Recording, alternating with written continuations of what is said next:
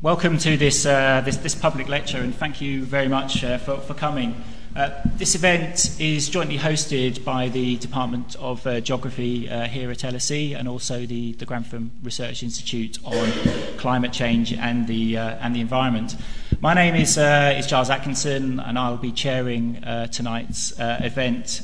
I'm based in both of those sponsoring bodies at, at LSE.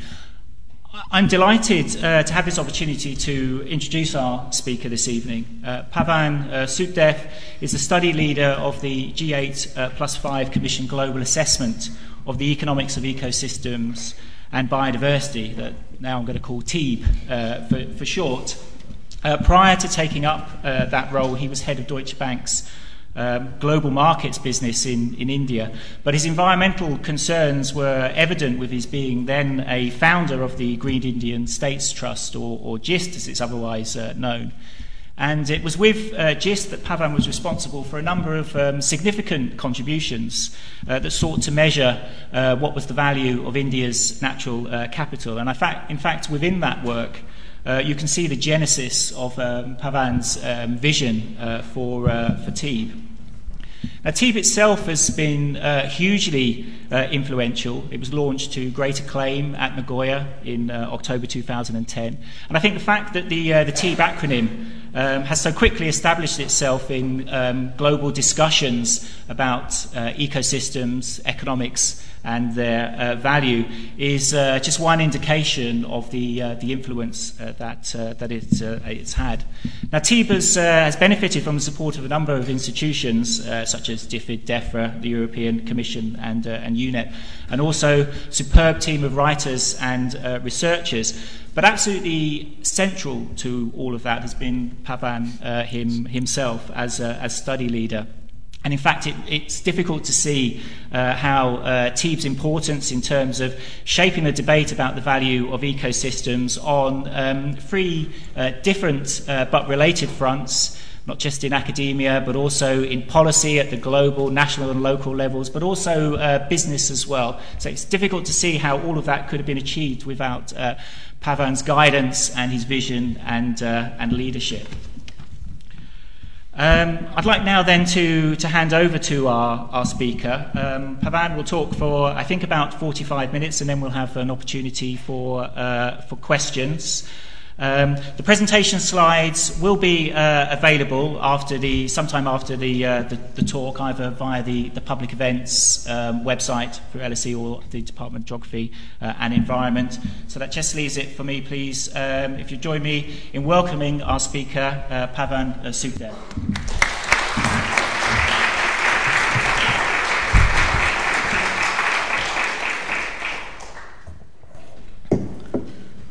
Thank you, Giles, for your kind words of introduction. Uh, ladies and gentlemen, I'm delighted to be here with you this evening uh, to share what is, as Giles has mentioned, clearly a passion with me, which is uh, the conflict and the potential confluence between economics and nature. Um, TEEB's genesis, for sure, are in, in some of the early work that was conducted by many people. And uh, what Giles uh, politely forgot to mention is that apart from a remarkable team of more than 500 authors who worked collectively on TEEB, and uh, with some effort from my side to herd these wonderful, brilliant cats. Uh, we also benefited from an amazing advisory board, and uh, two people from the London School of Economics family are on that. It's Lord Nicholas Stern and Giles Atkinson. So, with their help and their support, and these advisors are truly the sort of who's who of the environment world and of the business world as well it was great to have them, and they were my, uh, my source of inspiration and support. So thank you, Giles.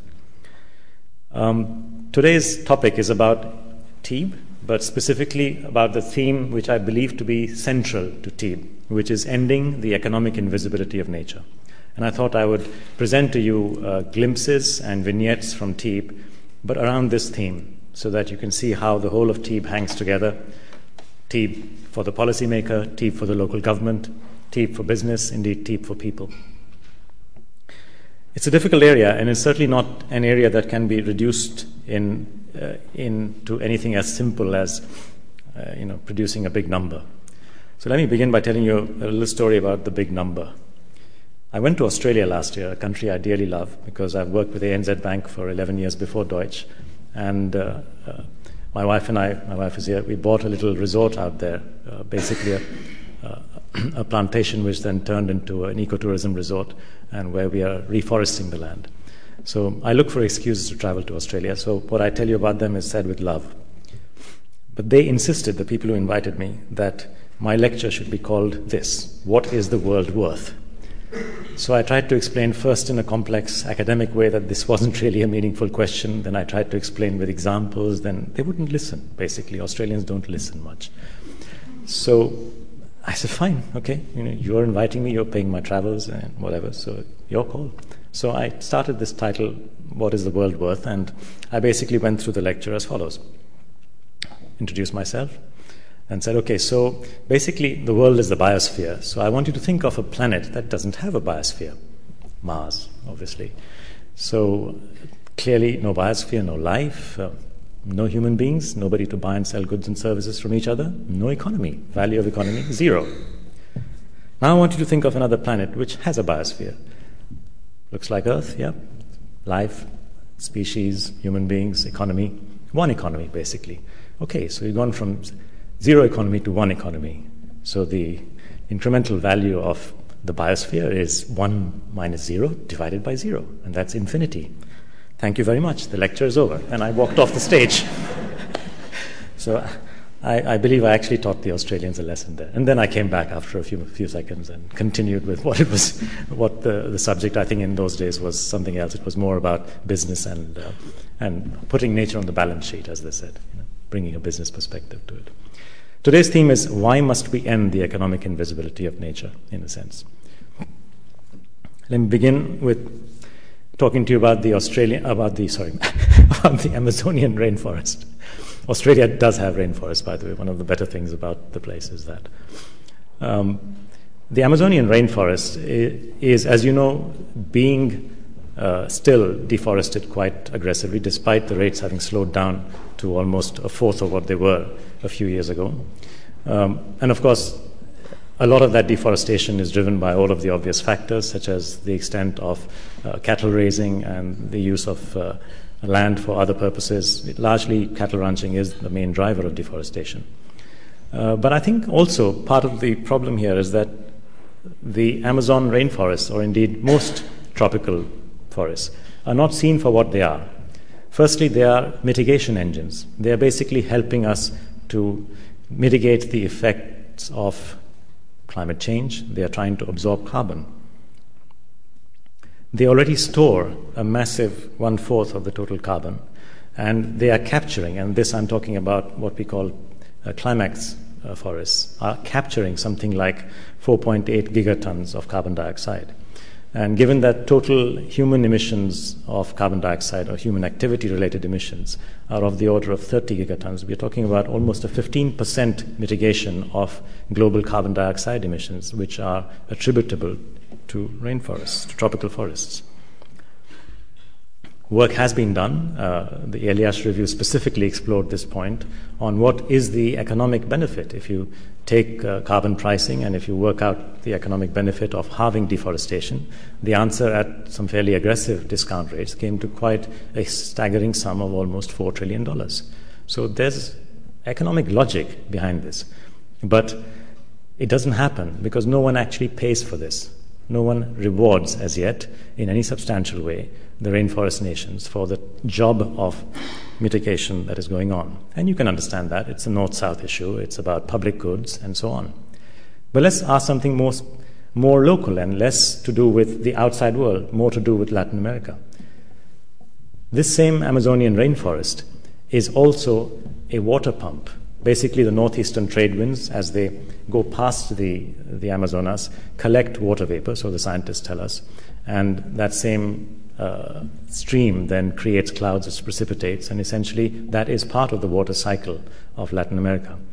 The rain there falls in, in uh, Uruguay, Paraguay, the plains, uh, the plains of the basin of the La Plata Basin, Argentina, Mato Grosso, which is part of Brazil. All of those areas basically are the granary of Latin America. These agricultural economies collectively are something like a trillion dollars per annum. And of course, providing fresh water to those agricultural economies is a significant ecosystem function, and it's very valuable. But of course, no one ever pays the state of Amazonas anything for that function. And that is part of, it could be called a market failure, but it is basically part of the problem of not recognizing public goods and services for what they are worth. Another ecosystem. This is a coral reef actually from Australia. This is a shot on the Great Barrier Reef. You can see a tiny helicopter in, in the background there. If I lower the lights a bit, you probably will. And corals are, are an amazing ecosystem, not least, not least because of the beauty and, and species diversity that they represent, but because of what they provide to humanity and who in humanity, and how little people generally know about this. Because if you see the extent of what we call warm water coral reefs, it's all across here from Micronesia across to Australia, into the, into the East, Southeast Asian countries, across to the Andaman and Nicobar Islands, all the way across to Madagascar, and finally in the Caribbean. And all of these are uh, parts of the world where there are a large number of poor fisherfolk who survive on the fish that are from the nurseries, which actually are coral reefs. An estimated 500 million people rely on coral reefs for their food and their survival and their livelihoods. And as we know, uh, there is a problem with coral reefs uh, because of uh, temperature increases and because of uh, a combination of absorption of carbon dioxide in the ocean, which reduces the alkalinity of the water, which then reduces the ability of the, the carbonate su- substrate that is the base of corals, uh, there is a double whammy. It's not possible for corals that have been bleached as a result of warming to actually grow back. And that is a significant problem because these areas are poor. It is not possible for a poor fishing family to move off the coast of Indonesia or the Philippines, move inland and do something, quote unquote, something else because there are people inland who are doing something else there. It's their land. You can't simply relocate people. And Philippines already has a program. It, it, estimates that there are 25 million people at risk in the Philippines due to coral losses. And this is a huge problem, not just because it's an economic issue, but because it relates to that particular segment of the human population. We are talking here about one eighth of humanity, so this is not a small issue. In fact, if you go on almost any ecosystem and you look at almost any aspect of, of either the species side of biodiversity or the genetic side of biodiversity, you will find similar stories. You will find that, that biodiversity, which is basically the living fabric of this planet, and that's a technical definition, but it's basically life on Earth. You will find that biodiversity at all levels, at the ecosystem levels, or at the species level, or at the genetic level, does provide valuable services to humanity, and that most of those services do not tend to be uh, priced by any markets and are, in fact, not private goods or services at all. They are public goods and services. They are provided largely free, they are provided largely in a way that doesn't prevent other people from using them clean air, fresh water, nutrients that flow from the forest to the field of the poor farmers. These are all things that come free from nature. Whether we are looking to go into ecosystems for recreation or whether we're looking to them, as in the case of the Amazonas rainforest, to provide fresh water for agriculture, or whether we are thinking of them as carbon stores, with species, whether we are thinking of them as providers of food, fiber, and fuel, or whether it's design inspiration for an advertising agency, or whether we are looking at them as pollinators, as providers. And an estimate was made that insect based pollination was worth almost $200 billion per annum in terms of the economic value provided. But of course, no bee ever sent you an invoice. So therefore, it doesn't count, it's an externality. Um, genetic level as well, medicinal discovery, most of the medicinal uh, uh, solutions we have actually gen- uh, the genesis is some natural source. It could be in a rainforest, a reef, or anywhere else and also providing adaptive capacity and alternative uh, crop species. So these are some of the many values that come to us from nature and, and do provide uh, resource inputs as well as service inputs and regulation of uh, the supplies into the global economy. But most of them are just not priced. And that tendency of not valuing what you don't price is a deep human tendency. And that, in fact, begins uh, a whole slew of problems. It is this space, it is this space of problems and their solutions that TEEB is all about. And that is again uh, expressed in the way that TEEB has been organized, which is that we decided quite early on that we needed to write these reports, but they needed to be written not just for uh, the good purpose of study, but to make change happen on the ground. So we wrote a separate report with the uh, academic community in mind, which is the technical report on the economics and ecosystems backbone, if you like, the theory. Then we wrote another one which is focused on national policymakers. Then we wrote another one which is focused on local governments because what works at the national level in policy terms may or may not translate on the ground. Realities are different. And then we wrote yet another one which is basically TEEB for business. And finally, we also have, and, and those of you who came in early saw some film spots which were done to communicate these messages to people. And last but not the least, at the Nagoya meeting in Japan, and that logo out there is basically the, the, the COP10, as it's called, meeting in Nagoya last year. We also did a, synth- a synthesis which strung together a lot of this learning into a simple narrative. The problem, of course, goes back to the problem of public goods. And here's an example which I want you to uh, focus on to think through the economics of public goods and how much difference it makes when you do not use as your economic lens only private profits. Uh, we are talking here about mangroves and shrimp farms. And this example is from uh, South Thailand. Uh, Professor Barbier, who's also a member of our advisory board, had actually written uh, one of the original papers on this. Um, the conversion of mangrove forests to shrimp farm is something quite commonplace in Southeast Asia, and it happens for purely economic reasons, and is supported and has been supported for some decades by governments. Um, and the logic has been sort of apparently self evident because the value of shrimp output after costs is typically, in this example, something like $9,600, valued over a, a life of about eight to nine years.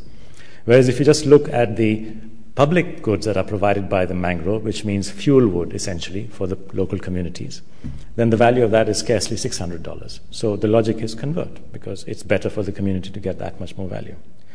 But that's not the full story because you're forgetting that actually those of those $9,600, the majority is in fact subsidies. So if you take out subsidies, then that comparison between keep the mangrove there for what it provides versus convert to shrimp farm is not that striking. It's, but it's still a, a positive argument. It is better to convert if the economic lens of private profits is the only lens. But finally, when you start looking at the ecosystem services that are delivered by the mangrove, the answers become quite different because then you have to start adding in the value of storm protection that is provided by the mangroves, and that's been estimated based on damage caused to life and pro- to property and, uh, and, and livelihoods in areas which are not protected by mangroves versus those that are, and that's valued at something like $11,000 per hectare over that time, nine, nine year life. And conversely, you have to recognize that when you convert a mangrove to a shrimp farm, Effectively, salination uh, and chemical deposition result in that land becoming unusable, even for shrimp farming, in four to six years. So the net result is that you're creating a cost which someone has to pay for. It is usually the government that has to either restore that land or take it as being a, a write off. And the cost of that write off or the cost of restoration is another $10,000. So, where are we comparing uh, positive 9,000 versus 600 on the one hand, and where are we comparing a negative 11,000 versus a positive 12,000? And the difference between those two comparisons is that, of course, in one case, we are accounting for the public wealth that is generated by the mangroves and which is written off if you destroy them. And in the other case, you're simply ignoring the public goods aspect of the mangroves. And that is, and uh, indeed, the, the public bads aspect of the shrimp farm. Now, the thing is, this is not just a Thailand story. This is actually a global story. It's the same problem in magnified form if we look all over the world. Recently, a study was done of the same issue by a company called Trucost for the UN Principles for Responsible Investment. And their conclusion was that if we looked at the top 3,000 corporations around the world, the top 3,000 listed companies, the total impact of these corporations, business as usual, they're not doing anything illegal, just normal business, is of the order of 2 trillion, 2.2 trillion dollars. And a lot of that is, is climate related, emissions related. Some of that is, is other uh, pollutants, and some of it is use of fresh water, some of it is various other sort of environmental costs. But these are a collection of costs that are imposed on society by corporations doing business as usual. And by the way, these are just the top 3,000 corporations. If you add on all of the other corporations, then that's another 2 trillion. And if you also add on the public sector, which means government, then that's another 2 trillion. By the time you're finished adding these sums up, you end up with something like upwards of $6 trillion per annum of costs, social costs imposed by business as usual. And that's like one tenth of the global economy. So these are not small numbers anymore. And in a sense, that's my first answer to the question as to why we must end the economic invisibility of nature. Because the costs and the risks to society of doing business as usual are just too large to be ignored. But there's another dimension to this. It's not just about the overall cost to society being too big and the benefits too small of ignoring it, but there's another aspect which is to do with the poor. Um, this is one of the key uh, findings to me of, of the TEEB study, which is that if we look at ecosystem services, which means the production, for example, of nutrients, recycling of nutrients and fresh water by the forests into the, through the aquifers to the fields, or the provision of pollination services, or the ability of the poor to go harvest fuel wood for their homes, etc., etc. Add all that up. These are largely, again, public so the GDP of countries don't account for these things. They don't account for quality of fresh water or the flow of fresh water and nutrients. But the numbers are not huge. So you can say that the GDP accounts, if you like, the national accounts of countries like Indonesia, India, and Brazil are misstated to the extent of 10, 16, 21%, which means that they are underreporting production. In other words, they are reporting only man made production, but not natural production. So, yeah, sure, that's a problem. Okay. So, but the point is, it's only wrong by 10 to 20 percent. So, given that this is about nature, well, you know, is that a problem? You might ignore it if you just look at it as a fraction of GDP. So, we asked the question okay, there are benefits, they are flowing to people. To whom do they flow? If the nutrients and fresh water stop flowing from the forests to the fields, who suffers? Oh, well, the answer is the poor farmer. Okay. If the trees and, and, and the forests are not there for collection of fuel wood. Who suffers? Oh, well, the poor farmer's wife has to cook. Naturally, she would suffer. If you do not get um, leaf litter from the forest, then who suffers? Oh, well, cows and goats can't go into the forest, so the poor farmer suffers. We kept asking different questions about the services that are provided by the forest, and the answer kept coming back it's the poor farmer. So clearly, we were using the wrong denominator and the wrong numerator. So the real comparison is not take ecosystem services and just divide by GDP because that includes banking and advertising and all kinds of other things which are not relevant and people like me who are actually not relevant because we don't collect fuel wood and we don't have cows collecting leaf litter. Um, but you have to look at the GDP of the poor, of the poor farmer. So when you do that, the first thing you realize with a start is just the sheer number of people you're talking about. 350 million in India, 90 million in Indonesia, 20 million just forest gatherers in Brazil. We're talking about large numbers of people. And the second thing you realize is that if you take what benefits they get from these ecosystems and ecosystem services and divide that by how much is their livelihood incomes, then the answers are not 10 to 20 percent. They're more like 45 to 90 percent. So half to 90 percent of the livelihood incomes of the poor in these circumstances are actually coming to them free from nature. So, if you are careless about managing these resources, or indeed about the access of the poor to these resources, then you are in fact cutting at the very root the livelihoods of the poor. That is the problem. Because you cannot, if you are serious about solving for poverty, you cannot begin by deciding that the income of the poor must be curtailed and you're going to turn everyone into a Ferrari manufacturer or whatever it is that you think you can. I mean, we're talking about more than a billion people out here. Not everyone can spend their time making Ferraris. Therefore, there is a second dimension to this problem, which is that the losses of, that we talk about of nature, with business as usual going on, will be a significant cost to the poor, and it will in fact defeat programs of poverty reduction because you are beginning not by building education or building health, but by reducing nature flows to the poor.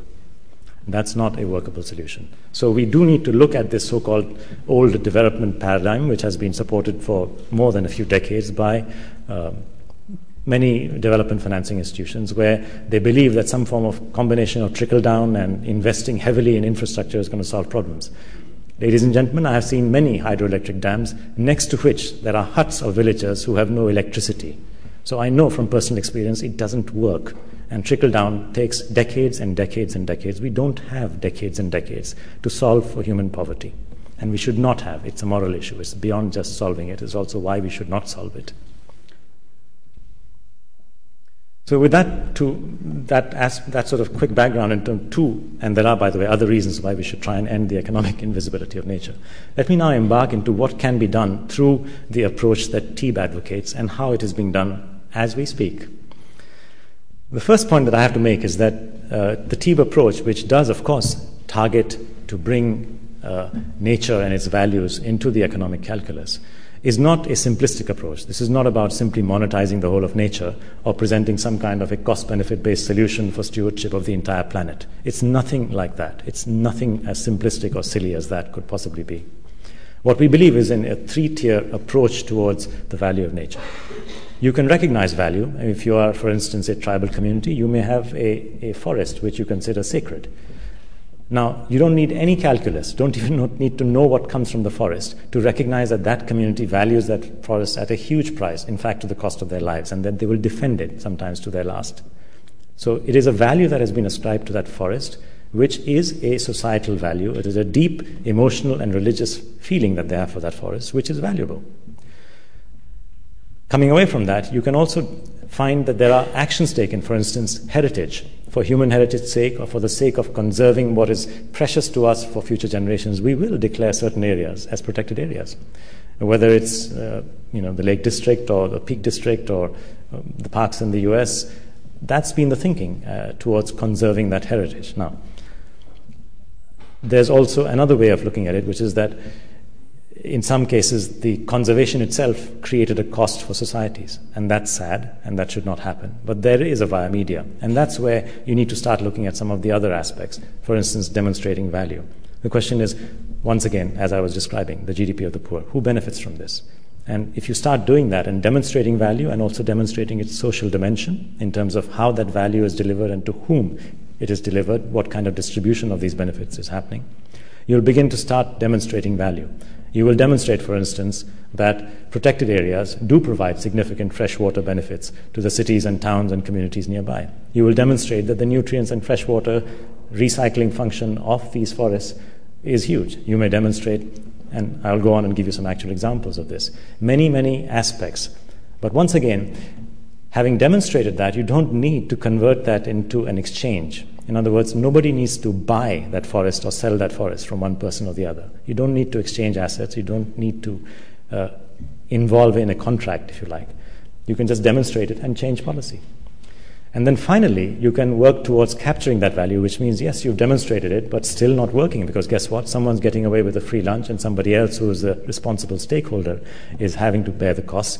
You know, it's, it's my wildlife to go visit flying in a jet, but it's that poor fellow who's potentially suffering because I'm not paying him for it, who lives next door to the wildlife and has his goats and cows eaten up by them once in a while. So there's these cost and benefit divergences which are there. And for that, you can't just demonstrate the value because that's obvious. I paid for the jet flight into Africa. But you need to capture that value, pay some of that back to the community who's looking after or at least not being in conflict with that, with that wildlife, for example.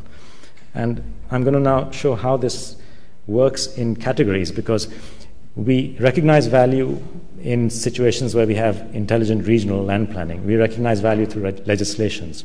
We demonstrate value through schemes such as certifying economically friendly, uh, ecologically friendly activities and products and services. Or we demonstrate value in protected area evaluations. And then finally, we capture value by setting up payments for ecosystem services. Whether it's an upstream uh, set of farmers who are not polluting the water which is used downstream, or whether it's poor communities being paid to look after or as against uh, destroy the wildlife habitats that they are close to. And interestingly enough, all of these activities are part of the TEEB canvas, and they break up into broadly three areas of norms and regulations and policies at one level, and then within that, economic mechanisms like certification, evaluation, payments for ecosystem services, and finally, markets. And by the way, I haven't yet talked about biodiversity markets because it's in that small orange square out there that you have markets such as, for instance, the wetland banking markets in the US or the biodiversity banking markets in Australia and so on. So, yes, markets are part of the overall solution approach, but they're a very small part. And we mustn't ever lead ourselves into thinking that somehow it's all about setting prices and creating big exchanges where you start trading species and trading genes and trading large swathes of land. It doesn't work like that. Humanity is much more a complex set of societies. So I'll just give you what to me are, by the way, these examples come from um, a, a TEEB for local governments, and there are 120 examples that we've collected of successful policy of these five categories. And uh, I've just literally picked on my favorites. I'm sorry, but one does have favorites. But this is what they are. In the case of regional land planning, I, I vote for the Baoxing County in, in China. Uh, and they they in fact uh, redid a zoning plan, a development plan in that county by using a, a, software which was provided to them called Invest and applying that logic and finding which areas of the county were providing ecosystem services and then changing their land management plans to conserve the flow of ecosystem services to their areas, to, to, that, to that county, and then to have development in areas which were less uh, significant as providers of ecosystem services. So once again, land use planning, but no, no um, explicit economic analysis, but definitely an economic uh, attitude or, or, a mindset. Uh, the Tubbataha Marine Park in the Philippines is great because it, this is about uh, coral reefs, um, but it's about people responding to the bleaching event that took place in 1998 coming together, commun- local communities, local NGOs, local fisher folks, the local governments, and the national government of the Philippines, coming together in a kind of stakeholders meeting and deciding on their own that yes, it made sense now that the place was breached. The only way it'll come back is if we create some form of no take zone or protection. And they did that, and uh, gradually the uh, reef biodiversity and the fish have come back. Indeed, the, the, experiment has been so successful that they've in fact expanded the original uh, no take zone beyond that with a 10 mile buffer around that in a marine reserve. And they've effectively doubled the area of the park. Uh, an increase in coral cover has been observed for the last uh, decade, and the fish biomass is basically now four folds better than the average healthy reef in that area. I think of, all my favorite types, this is probably the favorite of favorites, which is the wetland in Kampala uh, Nakivubo swamp was basically targeted. 40 square kilometers of land with a swamp somewhere in between was targeted for draining. Purpose? Well, uh, swamp is useless. Uh, agriculture and, and uh, uh, building more habitation is useful economically and generates GDP and so on. Usual arguments. Well, an IUCN economist pointed out to them that there was a little flaw in this thinking because that swamp was actually providing the main sewage treatment facility for the city of Kampala and that if they drained the swamp, they would have to find an alternative sewage treatment facility, the cost of which would be something of the order of $2 million per annum. And when they worked out the present value, the annual present value of the flows of, of agricultural income after costs, then they found that those were almost an eighth or a tenth of the value of this alternative sewage treatment facility. So they actually decided not to drain the swamp. And in fact, now the swamp is part of the green belt that's been designated around the city of Kampala. And I think that's serious economics being brought in just in time, literally just in time, to change a policy decision which would otherwise have drained the swamp, converted it, and cost a huge economic cost to the city of Kampala and potentially disease and, and uh, suffering to the people around. Not just those who, who would suffer from unhealthy conditions, but also the local fisherfolk who depended upon this swamp for their fish livelihoods. And a couple of examples from Japan, where I was uh, recently for the, the launch of, of the TEEB at COP10. Um, Satoyama is, is a, a, Japanese concept, it's sort of living in harmony with nature. And there are two examples uh, here, but I picked the one for the uh, Oriental white Stork, which is uh, from the city of Toyooka. Uh, the Oriental white stork had gone extinct in 1971, and uh, it was slowly brought back, but basically by reintroducing organic agriculture, because that ensured that the paddy is flooded even in winter, which enables the, uh, the food that the stork eats to remain throughout the year and enables the stork to survive.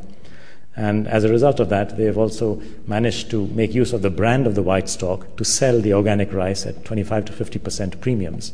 So it's, it's still very much hobby farming because these are not large areas. 200 hectares is not huge in a Japanese context. But the white stork habitat has been effectively brought back, which is the paddy.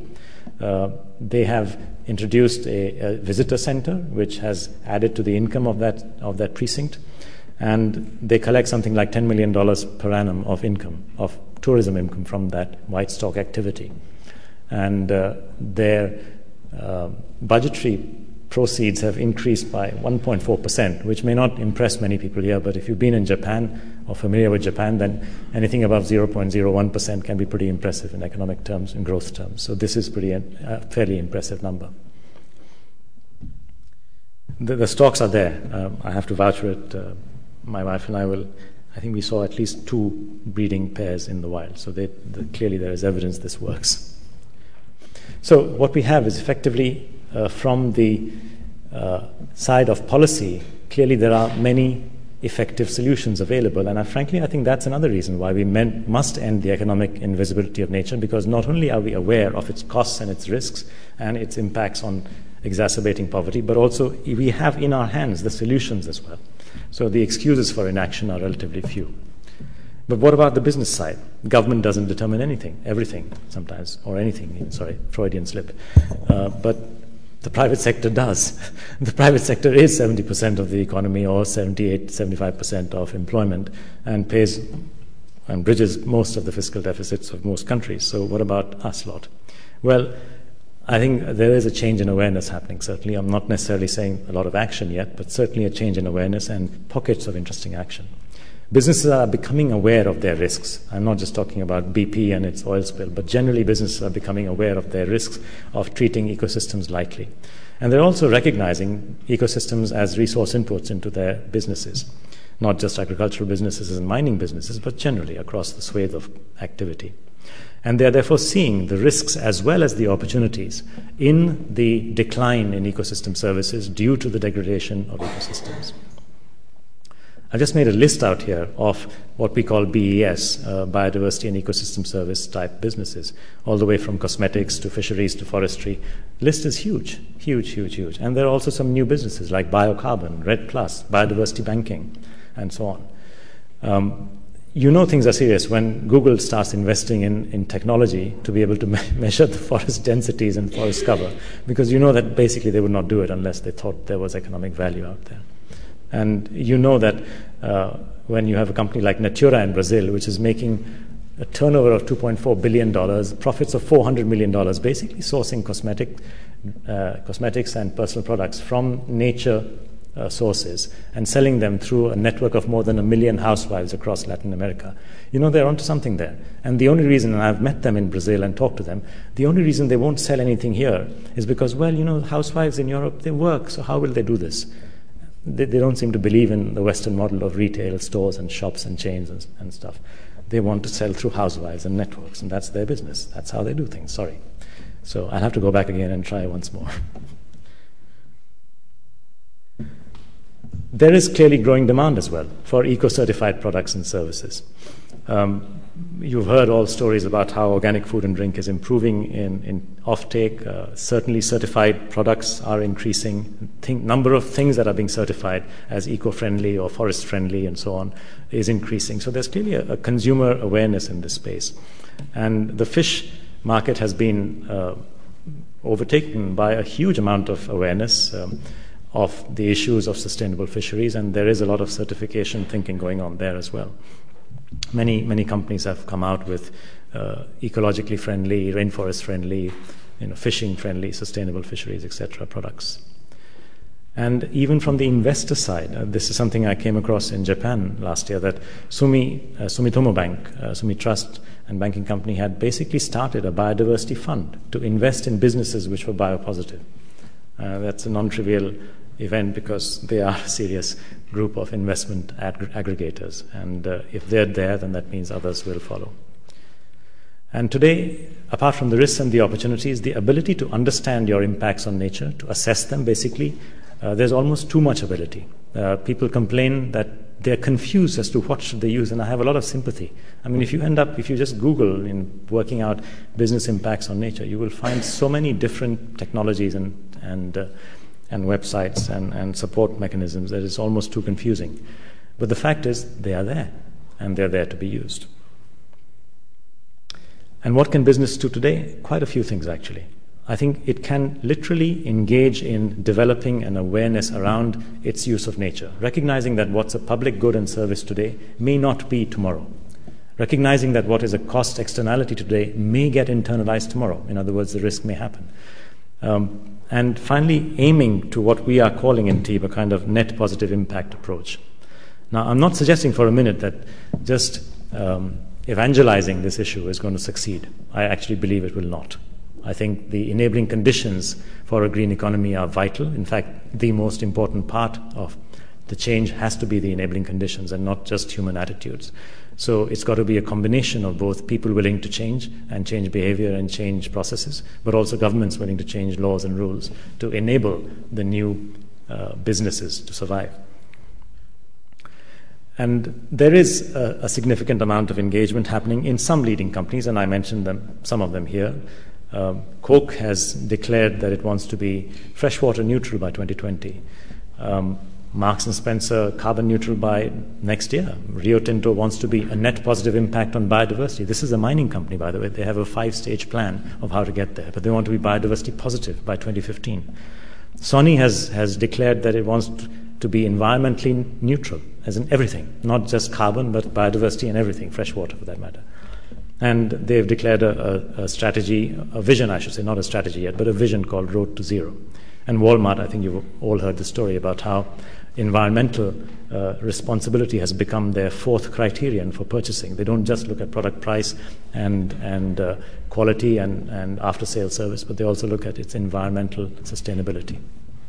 So there are success stories, but these are, these are swallows, they don't make a spring. And uh, the reality is that even though you may get pockets and sectors where there is success and change, and there is sort of elements of a green economy, I still believe that you know you need the environment to change, the business environment to change, and the regulatory environment to change.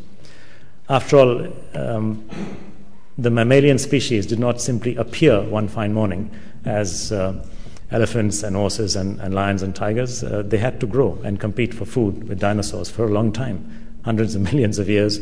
And it was only events that we don't understand which eventually made the dinosaurs unable to survive and then the mammals to grow big and interesting and not just be small scurrying rats and mice who left off what was left. Uh, so, in that same sort of sense, yes, we can have pockets of the new mammal corporations, but ultimately, for the planet to be a mammal corporation planet, you do need different sets of enabling conditions, and that's a question still, uh, still to be addressed. So, I come to that question with just one example to show you once again that it is possible. Uh, there's a lot to be done, by the way. This is, if you like, the, this is the report card of governments. This is what corporations who are interested in that change should be talking about to their legislators about subsidy reforms, about tax credits, about certification and eco labeling, about PES, about environmental responsibility. The European Union is a leader in that, about trading schemes like REDD Plus and so on, and wetland banking. And finally, about access to information and, and disclosing the right information and not just what is convenient. I use fisheries as an example to illustrate what is the issue if you are uh, not, not able or not willing to look at the public goods problem. And uh, uh, this is, the, I think, my last sort of serious example, and, and uh, it is in many ways to me a telling story because we have created in global ocean fisheries a situation where open access to fisheries as well as subsidies for increasing fleet capacity have resulted in a race to the bottom. We have the classical tragedy of the commons taking place. So here are some numbers. World Bank estimated lost productivity at almost 50 billion. We are risking uh, global industry, which is, if you like, $100 billion, $8,500 billion, but we're also risking the jobs of 35 million fisher folks, of which an estimated 27 to 30 million are actually poor. They are not uh, large scale fisher folk, but they're actually artisanal, uh, poor people involved in sus- fishing for their own families and for the local markets. And most of all, I think we are risking health because if we continue fishing down the food web as we are doing, it's not just about having to make do with you know, jellyfish in, in 40 years' time because that's basically all that's left to eat. But it's also about what, what are the people who are surviving on these fisheries for their protein supply going to do. Because fish do provide the main source of animal protein for over a billion people in the developing world.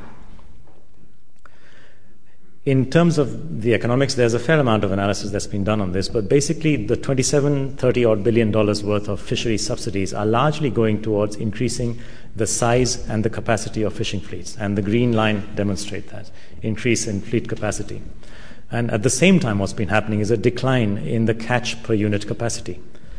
So, as any of you know, if you want to see the net result, you just have to multiply one line by the other. And the net result is no change. So, all you've done is subsidize fishing fleets to grow bigger, get larger, fish further, fish deeper, exacerbate the problem, be less successful per unit of capacity, and be more wasteful. And here we have this amazing situation where we've got $27, 30 billion dollars of subsidies, 50 billion dollars of economic underutilization, so that's about 80 billion dollars of waste in one form or the other. And guess what? The landed catch is worth 85 billion dollars. I mean, if anyone has a better example of global economic stupidity, please show it to me. But I, I vote for this one. It really is classic.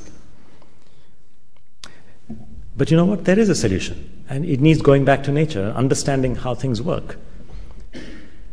The reason why fish stocks repopulate so quickly in reserves where you have no take zones is very simple is that I'm told by the scientists that female fish, if, you grow, if they grow to twice the size, they can be 10 to 100 times as much as productive in laying eggs. So that vast increase in egg production, basically driven by just a doubling in the size of the, of the female fish is the basic driver for the repopulation of fisheries if you don't fish them when they're too small.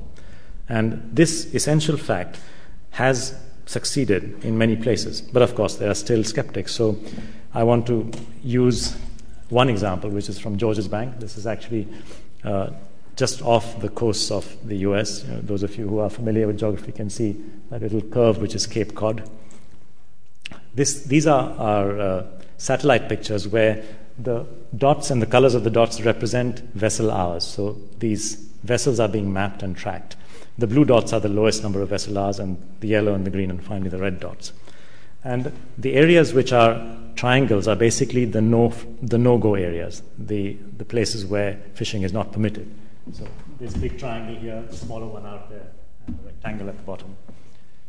Now, on the face of it, it would look like, well, the fishermen are right. I mean, clearly there's no fishing going on in those areas, so clearly their livelihoods are being affected. They are not being able to earn. Mr. Sukhdev is wrong. He should shut up. But I invite you to look at the lower small triangle a little more closely, right? And it's the same little triangle out there. So here's what you see when you look more closely. All of the heavy fishing is going on at the edge of the protected area. Because guess what? It is protected. The fish have come back. But of course, the fish don't know that there is a protected area, so they float past and they float straight into the nets of the waiting trawlers, who fish all of their stock in the edges pretty much. You can see this, you see it from the colors, the intensity of fishing at the edge of the protected areas. So these are the same trawlers who said that you know conservation does not work, protected areas don't work and cost us a living. Guess where they are making a living? At the edge of the protected areas. So I rest my case. Satellite images, they don't lie. So, once again, I'd like to say it's not just in, in policy examples that I gave to you, but also in business examples and looking at business and looking at the constraints and changing the enabling conditions, there are solutions. And yes, we must end the economic invisibility of nature, not just because it's a problem, but because we have solutions in hand. Let's explore purely within the business area what kind of opportunities there are. Emissions, carbon dioxide, problem. But on the flip side, offsets and REDD Plus, they are a solution, they are an opportunity. Habitat, sorry, this is my daily news brief coming in. I just don't know how to stop this. Yeah. Short of disassembling my BlackBerry. Yes. So it'll stop in one, one more. Yeah, good. Okay, you can have biodiversity offsets, conservation banking. Freshwater overuse and, and shortage is a problem, but equally there are opportunities in payments for watershed protection. We saw the marine footprint issue, but then there is sustainable fishing. Pollution and waste is a problem, but equally there's an opportunity in recycling, tradable permanents, and so on. So there are opportunities against each of these problem spaces. And if we look at conservation and think of it not just as a nuisance or something that is, you know, an elitist activity, but recognize its economic value, especially to the poor, and then try and think about how big can conservation be as a provider, uh, you'll come to some interesting conclusions. So I compare conservation as a quote unquote business sector, which, by the way, is still largely done by governments. There's very little private conservation. Um, I compare that with more mainstream um, activities like automobiles, steel, and IT services those classical businesses, if you like, have uh, turn- turnovers, in other words, sales, if you like, turnovers of the order of uh, half a trillion to about 2 trillion. So 1.8288 for automobiles down to 500 billion for steel. And they have capital employed in the range between 200 billion and about 2.2 trillion. And the typical number of people they employ globally, and this is direct employees, so not those who feed into the, for instance, auto, uh, aluminium sector employees feeding into automobiles, but just directly in automobile sectors. The direct employments are of the order of four to six million. If you look at protected areas, the value of protected areas public benefits to people, in other words, if you like, the sales turnover of the protected areas is of the order of $5 trillion. So it's almost twice the total turnovers of all the, well, nearly twice the turnovers of all those things. So the total value of what people are getting free but should be valuing, and if not paying for, at least valuing, is huge compared to what people are paying for in terms of the car they buy or the steel they buy or the IT service that they absorb. The capital employed is massive. So basically, no matter how you value the capital, either as, as a, a present value of an annuity of services or by whatever other means, you will get to massive answers for the total value of natural capital. And yet, if you look at the total number of people today engaged in protecting protected areas, the estimates actually, that's the highest estimate 1.5 million. I had estimates as low as 300,000 across all nations. So here's the challenge. Given that natural capital is Uh, an asset class, given that it does provide public benefits, given that so many of those public benefits do make such a huge difference to the poor, why can't we recognize that there is an economic activity out here? And that it is possible to employ people to rebuild natural capital and pay them to generate wealth for society. It's part of an economic model. Indeed, even in this, there are examples which are happening because the government of India a few years ago introduced a scheme called NREGA, National Rural Employment Guarantee Scheme, which has been spending quite a lot and of late has been spending about $6 billion a year, largely to pay people to improve freshwater capture in the village areas, to build small dams to improve freshwater uh, retention, uh, to replant forests, to increase soil fertility. And there are success stories aplenty because the employment generated is, is of the order of 3 million employees, basically 3 million jobs every year as a result of this kind of activity. So there are significant, and that's just one country, so there are significant opportunities if we get this right, and significant benefits to the poor if we try and apply these, uh, these approaches. So, realizing the productive potential and the employment potential of natural capital stewardship is to me yet another reason why we must end the economic invisibility of nature. Finally, I look at measuring because we keep talking about economic invisibility. What do you need to do to start making it visible is to start measuring it. And that's, again, fundamentally what TEEB's uh, approach leads towards, which is to provide the toolkit for measurement. And the toolkit for measurement can be at the national level, which is to measure total natural production as part of the overall production of the country. And this is part of green accounting, where you go beyond GDP and you look at what nature produces and not just what factories make for you. And when you do that, you come to different answers about what is the national production, what is adjusted GDP. You come to different answers about how much is the capital gain. You might find that you've lost capital in the course of so called GDP growth because you've destroyed natural commons, which are generating effective and valuable services for the country. But you're not counting those, you're only counting manufactured production.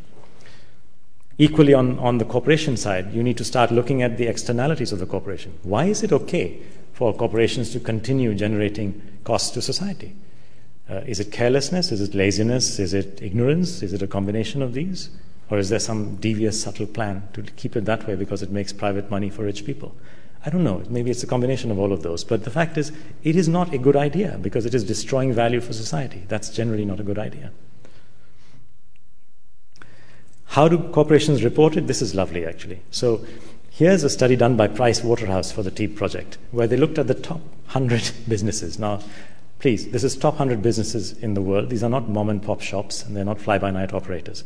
And they interrogated both their annual accounts, in other words, their official accounts, and their CSR reports with the same question, which is Is biodiversity and ecosystems a key strategic issue for you? Is it important but not very important, or is it completely irrelevant? So the same question was asked, interrogated on a database, to these two separate sets of reports from the same companies.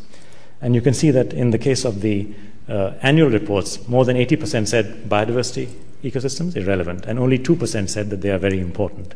Whereas the same company's CSR reports, only 42% said that biodiversity is irrelevant, and a whopping 9% said absolutely vital, critical. Now, how is it possible for the same company to give you this two different, completely different answers to the same question? And by the way, these are not mom and pop shops, these are the world's top 100 companies. So there is a measurement issue even out here. Yeah, we, need to, we need to fix this, we need to have standards. I'm delighted that uh, Richard is here from the ICAEW, the Institute of Chartered Accountants of England and Wales.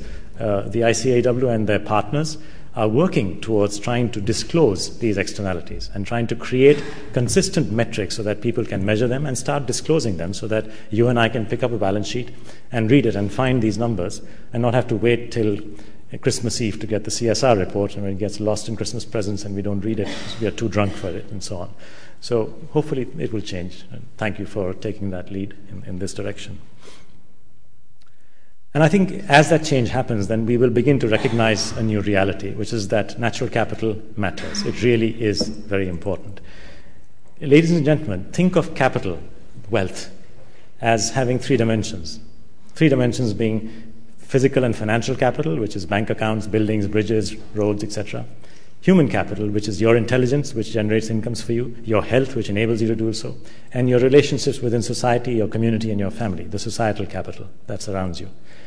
And then think of natural capital, what provides you nature's goods and services, clean air, fresh waters, and the works. If you think of capital in three dimensions, and you now think, what is it that you are using to navigate this three dimensional space? And you're looking at the one end at something called GDP growth, and you're looking at the other end called you know, corporate P&L. Basically, these are very simplistic tools. You are in a three dimensional space with complexity around you, navigating uncharted waters. You should be having something like a spaceship bank of instruments not just an old mariner's compass, which is what you have today in the form of GDP growth. We need change because with this kind of compass, we cannot really ensure that we uh, avoid a crash. Thank you very much indeed.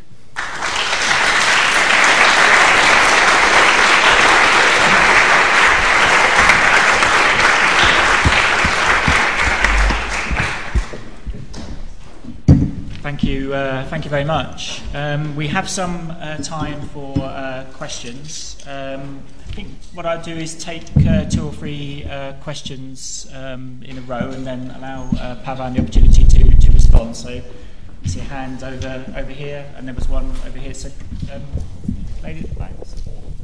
If you'd like to say, there, there was one next to as well.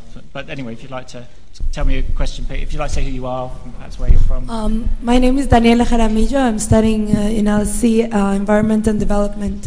Thank you very much for your talk. Um, we're, you're mentioning how the Amazon jungle provides a wide range of ecosystem services, but there are also uh, parts of the jungle that have oil underneath. To what extent can we expect developing countries in South America, which depend on oil, uh, to pursue policies that actually protect ecosystem services, given their short time frame and that their economy depend on them. Thank you. And there was a question here. Um, who protects uh, the ecosystem of um, ethnic minorities oppressed by the ethnic majorities who plunder the uh, occupation army plunders the environment of the ethnic minorities. For example, in Sri Lanka, the occupation army for the last 40 years has been cutting down trees, and the last five years, the Sri Lankan Navy has been um, helping the Sinhalese uh, fishermen use the internationally banned nets and uh, the Sri Lankan army helps the Sinhalese fishermen use uh, nationally banned uh, undersea water dynamites. Um, even the UN, um, the UN applies uh, uh, its um, different um, mechanisms in different ways. It's very partial to different countries. The Secretary of Security Council or the Human Rights Council, even the Secretary General, uh, very partial to, towards different countries. So where can the oppressed minorities turn to? Thank you, please. Okay, and there was. Uh sorry, for, for, the moment, there was one, one more question, the gentleman at the, at the back. I just the hands that I saw come up first, but there, will be an opportunity for everyone else as well. Uh, hi, uh, my name is Bhargav. I study uh, climate change just across the road at King's College. Uh, first of all, thank you very much for the enlightening lecture. Uh, my question is in two parts. The first part is uh, what role do you think government regulation or a more globally legally binding agreement play would play in your sort of scenario because with globalization rampant, I mean, if you if you employ legally bind, I mean, uh, legislation in just one single country, people just move move across the world and go elsewhere and exploit resources. The second question is, what role do you see uh, carbon offsetting and the emissions trading schemes popping up across the world, and uh, the clean development mechanism of the UN playing in your scenario? Sure. Yeah. You address the questions in, in turn. They're interestingly all in kind of different areas. Um, oil in the Amazonas, and indeed oil in the uh, basin of the Amazonas. I think the key issue here is, is risk assessment. Um, when BP went in, or other oil companies went into the Gulf of Mexico, what they never calculated, because no one insisted on that calculation, was what I call ecological VAR, ecological value at risk. Um, if someone had done that cost calculation of the total value at risk of disturbing a particular ecology in terms of its cost in the case of, of Gulf of Mexico to local fisheries, to uh, local livelihoods along the coastline, ecotourism, to indeed the private uh, yachts that are moored along the many marinas in that area and the uh, cost of the loss of that utility to the rich people who own them. I'm not only talking about poor people. If we had done all that calculation and worked out perhaps the ecological value at risk of an oil spill in, in that area, you may have come to an answer of anything between 10 and 50 billion. There is a study by Costanza which actually estimated it at 50 billion dollars. Had that calculation been done, then spending half a million dollars on that little cap to prevent the oil from spilling would not have appeared to be such a silly economic choice. Right? So you need to start getting that thinking in place in terms of working out risks because risks is what can happen to your P&L. Right? A risk today is a cost tomorrow. If you think you can get away with just externalities, the answer is no. At some point, they come home to roost. So that's the first point that I'll make. And the second point I'll make is that drilling is not per se a bad thing. The question is what you're drilling for. Because if, once again, the risks and the costs of oil is what we're talking about, Brazil itself has solutions to that. Brazil is, is one country where uh, the use of ethanol, and it's largely ethanol grown uh, based on, on uh, sugarcane grown in turn on areas which were earlier defunct uh, coffee farms. Largely that is where it's grown. It's not as if it's a rainforest cost. It's not the ethanol that is causing the problem there, is it? So if you have alternative fuels, then the question is, what is the purpose of that? Is it just to exploit the oil for current profit? Or is it better to leave that oil underground for a time when oil prices are, according to the International Energy Agency, more like $200? And that's a choice. That's a societal choice. You can exploit the oil in, in 1980 and earn $14 per barrel, or you can exploit it in 19, uh, 2008 and earned $140 a barrel, or you can maybe leave it for a bit longer and earn $200 a barrel. That's a choice that the people of Brazil and indeed other countries in the Amazon region have to make. When should they exploit? What's the opportunity cost of, of exploiting too early? Right? People don't think about these things, and I'd encourage people to start thinking about them because oil is not an infinite resource. It's not like sunlight. Um, sunlight is pretty much, uh, at least within our time frames, kind of infinite. Yeah. Uh, coming to the ethnic minorities issues, ma'am, it, it is a vexed question, and certainly it is the case that the poor tend to be the worst sufferers from the loss of ecosystems and biodiversity. Dynamite fishing and other forms of damaging fishing, whether it is dynamite fishing or whether it is cyanide poisoning or whether it is, it is bottom trawling, these are all forms of fishing which the UN and other bodies who are involved in fishing have um, significant uh, effort, put in significant effort to stop. And if that is still continuing for political reasons or whatever reasons, then that's dreadful because it will have an impact on the ability of the poor to sustain their living from fisheries. So I recognize the problem. Unfortunately, the solution can only be in better governance and a better understanding of the cost to the poor of the loss of ecosystems. People have to stop thinking of conservation and protected areas as uh, luxuries for the rich it's not about conserving warm furry animals for the rich. It is about ensuring that the livelihoods of the poor are defended. Biodiversity is not a luxury for the rich, it is a necessity for the poor. That's the reality. And the soon.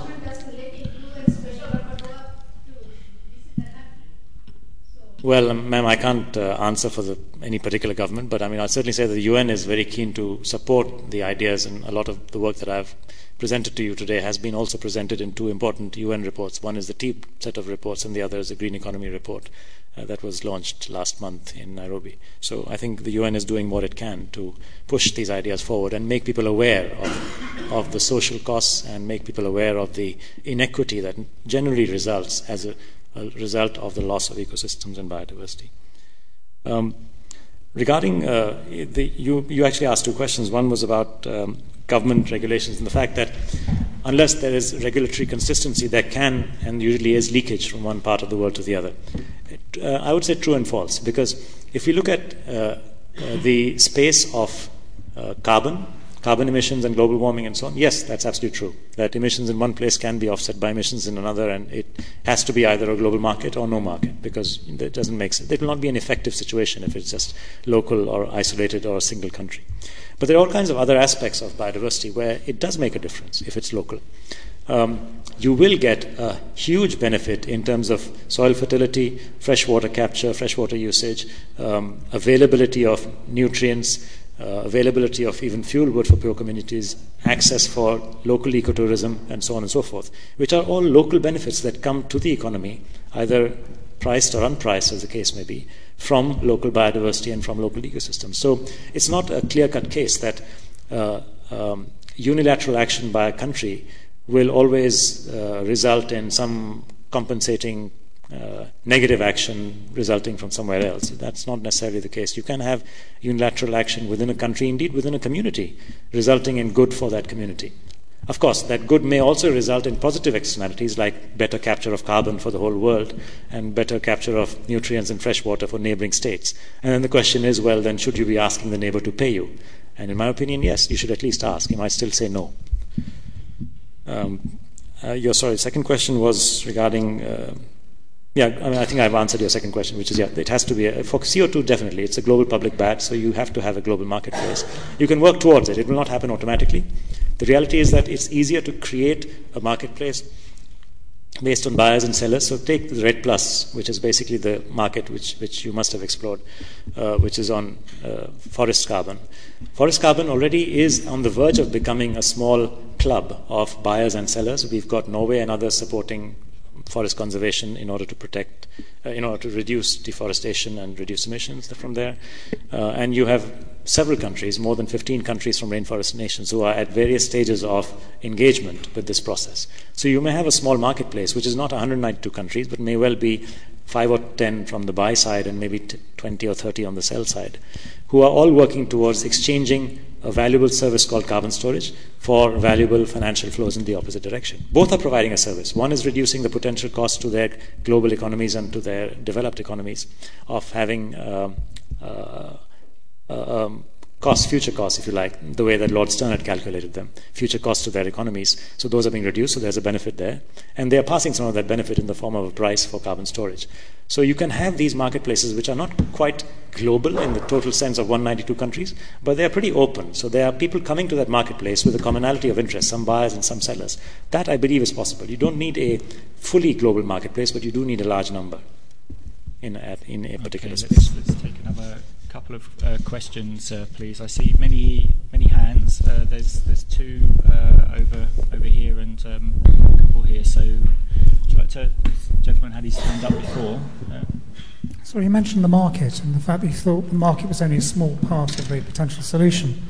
You kind of do you feel constrained to advocate the market on the basis, say, of what has actually happened, say, in the EU trading system with CO2 and the fact there has been a lot of criticism of the EU ETS Yeah. and that perhaps it hasn't achieved what people Yeah. wanted it to, to achieve. Yeah, I, yeah, not really. But uh, let me comment on that EU example actually, because the I, I would I would argue that with the EU example, it's not the construct of the system that's the issue. It's I think the leniency in terms of providing too much credit. Uh, basically, what's happened is like in, if you look at it in, in financial terms, it's like a central bank flooding uh, with issuance of currency. And obviously, then net result is inflation. So the value of the money, if you like, dies. And that's what's happened. We've basically got a low value because too much has been provided. Now, had the issuance been purely on the basis of auctions, for example, I'm not saying it's the only way, but it, if it had been a pure auction system, I think the answers would have been quite different. So I, I, I would I actually, uh, I actually think the EU ETS is a good marketplace, but with the wrong input in terms of in terms of those uh, emissions rights that were provided in the first instance. But having said that, I, I wouldn't argue that my own uh, skepticism about the totality of any solution uh, and the ability of markets to provide that has to do with the EU ETS, even if it had been a bad system. Because I fundamentally believe, having spent 25 years in markets, that markets don't solve all problems. Indeed, uh, someone recently wrote that markets are not, uh, what is it? Um, um, un- unfettered markets are not here to solve social problems. Well, that's in some ways an obvious statement, but in some ways a very deep statement. Uh, because that is really true. Markets solve all kinds of issues in terms of depth, liquidity, pricing, transparency, allocation of capital, all kinds of good things markets do. But markets don't actually solve social problems. They don't solve distribution, for a start, and lots of other things that, which we are talking about today. Okay, there was a question here, and then I see lots of lots of other hands. We'll get round to everyone, I hope. Good evening. Um, my name's Paul Foley. I'm a consultant. Do you think that conservation organisations have historically focused on species conservation to the exclusion of habitat conservation? This being a particular problem in marine ecosystems where the nature of distribution is very different and the, the focus hasn't been enough on extirpation, as it were. Yeah. And consequ- if, if that is the case, how, how are businesses and governments going to avoid this mistake in the future and make sure they're not going to go too far in the other direction and actually understand what biodiversity is about and not just specific interests that they may have, i.e., low grade development of ecosystems? Shall we take another one of the questions? Um, so, uh, Frontier. here, and then there's one in the front as well. Uh, hello, um, Owen Daly from GHK Consulting. Um, I'd just be interested to hear what the next stages are for TEEB. It's kind of provided a good basis and synopsis of the science, but is it to get that message out there, or you know, what are the next stages really? Next steps, yeah. Okay. And the chap in the green shirt. Uh, hi, my name is Daniel Posen. I'm a master's student in the economics department at the LSE. Um, my question is about how you actually carry out these evaluations. Uh, environmental impact assessments, as I'm sure you know better than I do, are, are really difficult. Um, and different studies often come up with wildly different results. And so I'm just wondering, a sort of how you deal with that in general, and especially how do you sell that to policymakers when they're dealing with sort of more certain economic numbers like GDP, weighing those against more uncertain environmental numbers.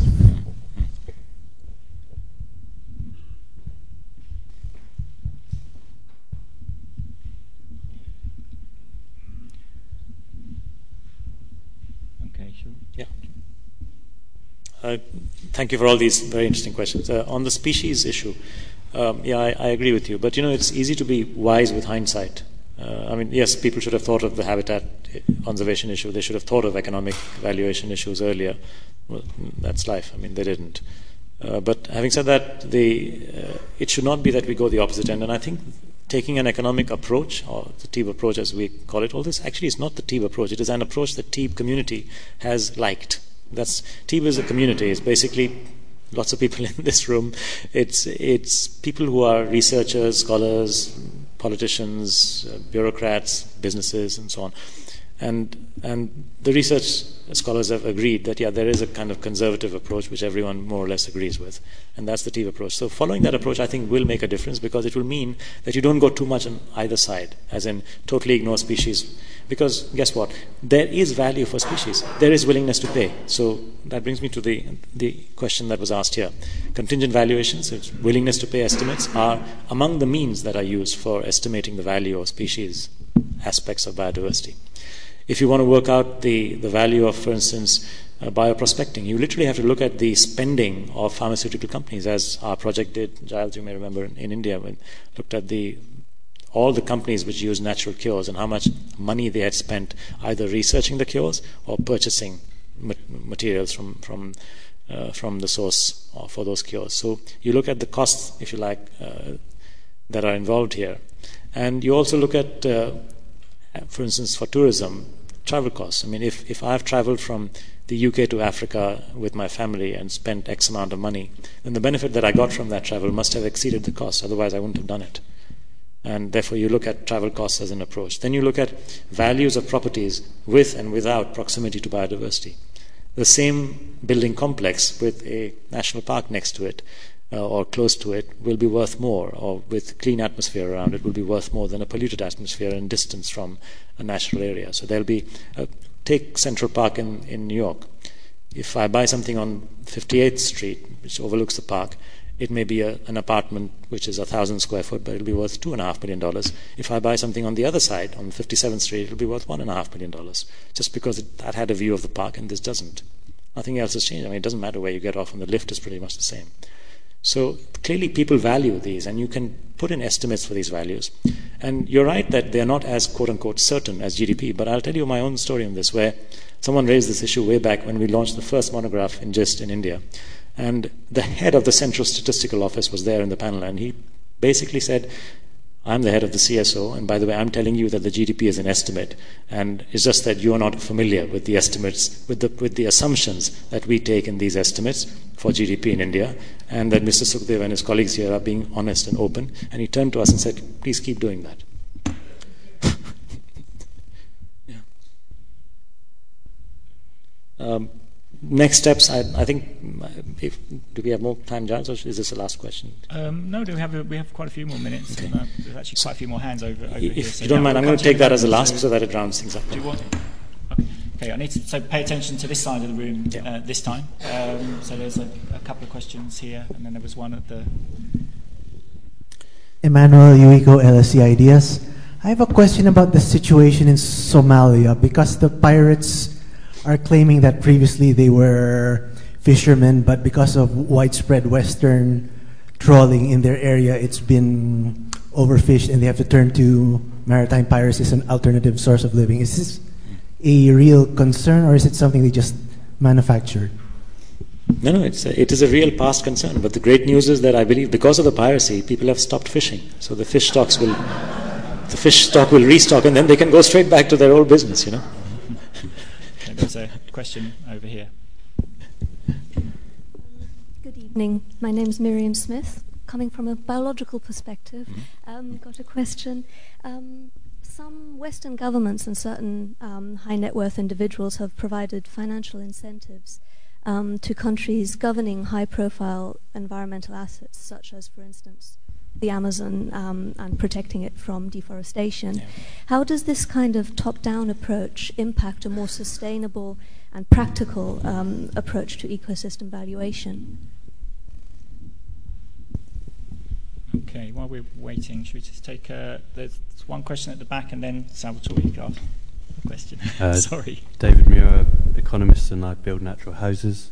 Uh, is the TEEB initiative uh, trying to make a monetary figure akin to Costanza et al.? Uh, like so, sorry, could you repeat that? Question? Sorry, is, uh, is the initiative you're a part of trying to produce a monetary figure measuring natural capital as in the flows of capital, as in Costanza et al.'s 96 figure of 33 trillion, or is it measuring stocks of capital? Um, I think obviously both important. And I know India is trying to produce green GDP figures by 2015. Mm. But given China started implementing this policy and took it off quickly, are you optimistic about the prospects of green GDP figures? Okay, Salvatore, do you just want to? Um, Salvatore Di Falco, LSE. Thanks so much for your talk. I have um, just a thought about the measurement side of the story, which I think is crucial. Um, clearly, here we're observing a very complex phenomena, and indeed, it's very diverse by definition. Yeah, yeah. And uh, um, I wonder if it would be better to open this black box called biodiversity and start looking at species conservation, fishes conservation, uh, crop genetic diversity in, in, a kind of separate uh, setting in order to come up with better evaluation exercise. And the second uh, observation I have is um, I really like the picture um, of seeing the how developing countries are dependent on natural capital. Um, and I mean, that's a very nice static picture. I wonder what will be the dynamics of it. So, trying to start to understand what will be the impact on natural capital in terms of uh, economic growth. And if you have a sense, um, what would be uh, the graph there if we wanted to relate growth Mm. natural Mm. capital? Thank you. Thanks.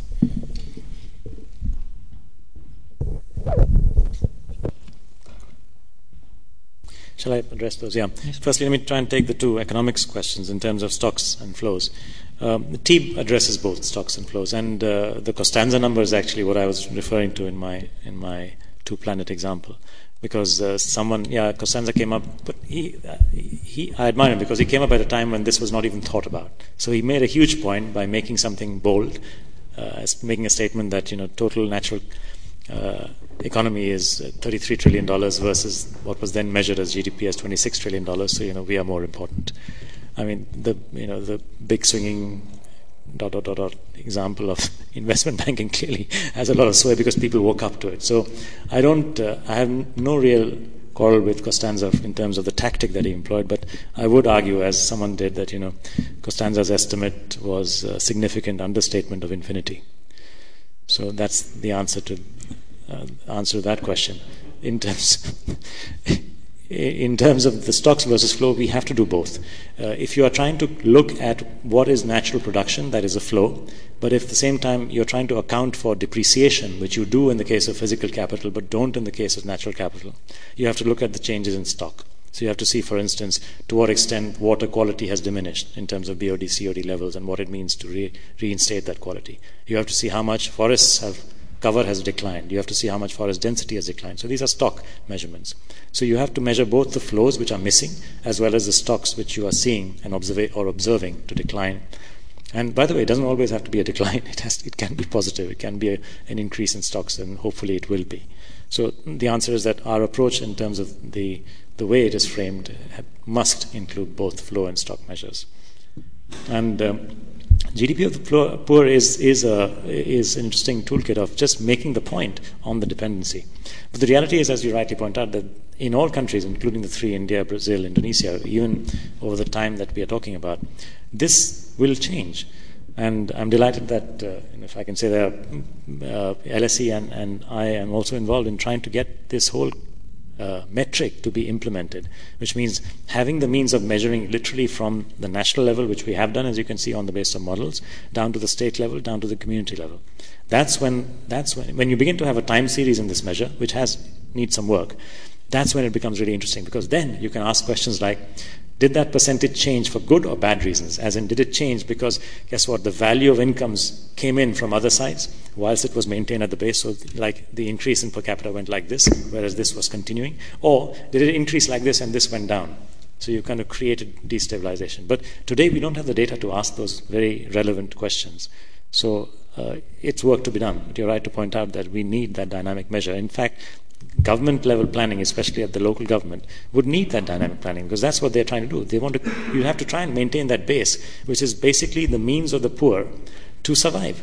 So it is, it is the sort of life assurance that ecosystems provide, which has to be kept, and then you have to build on that and start measuring it. Without measuring, you cannot, you cannot manage. Um, and the other question here was on does top down really work? I mean, when countries particularly provide large sums of money to be used in developing countries. Uh, the point I'll make simply is that uh, the risks are well known. Poor governance is, is something that will cause problems in distribution. Um, you will get money going into the hands of the elite within poor communities. You will get money going into the hands of states which are unable to implement the sort of schemes that we are talking about in terms of REDD Plus. But at the same time, if you are careful in constructing these schemes, if you're holistic, if you're looking at ecosystem benefits across the board, I think you can you can succeed. And there are, unfortunately, today I would say there are probably more examples of failure than success. But that doesn't mean that there will not be more of success. We are in a new uh, we are in a new and an experimental period where we are trying out something new, which is a kind of payment for ecosystem service, which is complex, which works only if levels like the local community, the state, and the nation are involved, and works when you have to, unfortunately, consider not, in my opinion, not just one service, but all services. Otherwise, you end up having either empty forests because you're rewarding carbon or the opposite if you're not. So there's an element of, of these, these issues which people in designing REDD Plus schemes, for example, will talk about everything sometimes and rightly talk about community aspects and rights and, and so on, but they will forget that mechanism structuring matters. They will forget that how you frame this whole proposition, how you measure it, how you manage it, is vital. That's the mechanism. How does it get enforced? What is the law that you use locally to ensure the flow of benefits? How do you measure performance? Is it going to be past, present, or future levels of, of emissions or deforestation that you're trying to capture, measure, etc., manage? People are not looking at that, and I think I'm just a bit uh, um, puzzled that it doesn't get the focus that it deserves, and I hope that doesn't continue. My, my last response would be to your question, sir, on, on where next for TEEB. And I think with that and with some light entertainment, uh, I'll close. Um, is, is like a sort of um, set of initiatives which kind of landed into societal space and it has splintered. Uh, it has splintered because it was meant to. It was meant to, to propagate. And therefore, you will find at the country level, there are a few leading countries which have taken on, they like this idea that, hey, you can actually make use of economics and this framework called TEEB approach or whatever it is. Let's use it to make some intelligent decision making. So, Brazil and India have launched country, sorry, India has launched, Brazil is launching next, this week on 23rd, day after tomorrow, uh, a country TEEB project.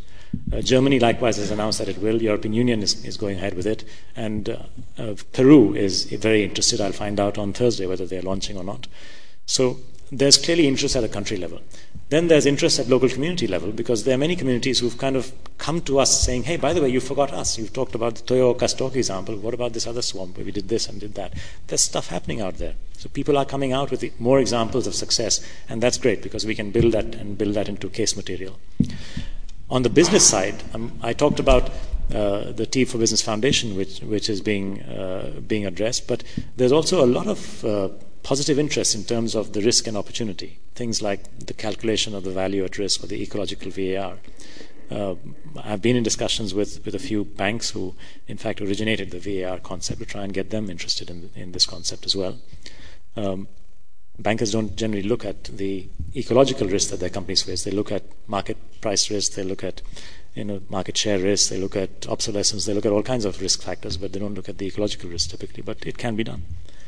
And um, that's another space for TEEB to explore. Another space that TEEB is is should explore, and when I say TEEB, again, it's a community of more than 500 people who were contributing authors to this, this set of studies. They should explore TEEB, TEEB and agriculture because there are flows from agriculture, costs to ecosystems, and vice versa, benefits from ecosystems to agriculture. The, the, these equations have to be looked at. There's a need to look at TEEB for specific biomes like wetlands, and there is a study which is going to be launched. So there are country studies, there are business sector studies which are being engaged on to work out corporate externalities. There are uh, examples of successful implementation on the ground, and hopefully more to follow. And there are uh, sectoral analyses between nature, if you like, ecosystems on the one hand, and other aspects of human activity on the other, such as agriculture. Uh, there's actually a lot going on. So it, it has kind of moved. Uh, it's sorry when I say have, it has it is beginning to move into people's space in many aspects of society, and that's good because what we wanted when we began this TEEB project was mainstreaming. We wanted to mainstream the economics of nature, and um, Uh, if if I had been less foolish in thinking of this complicated term called TEEB, then I would have called it TEN. Very simple, the economics of nature, and everyone would know what it's about. Too late for regrets now. It's too late now. I know. It's just just far too late. so I think on that uh, on that note of um, uh, TEEB and the TEEB and the future, we, we should conclude. So yes. that just so leaves one, it. So one, one oh. last point is that the, the the other thing that should happen is communication. And I'll leave a couple of films on which those of you are interested for films which are 45 seconds. People need to understand what this is about. I'm sure you all do, but there's several billion people out there who don't.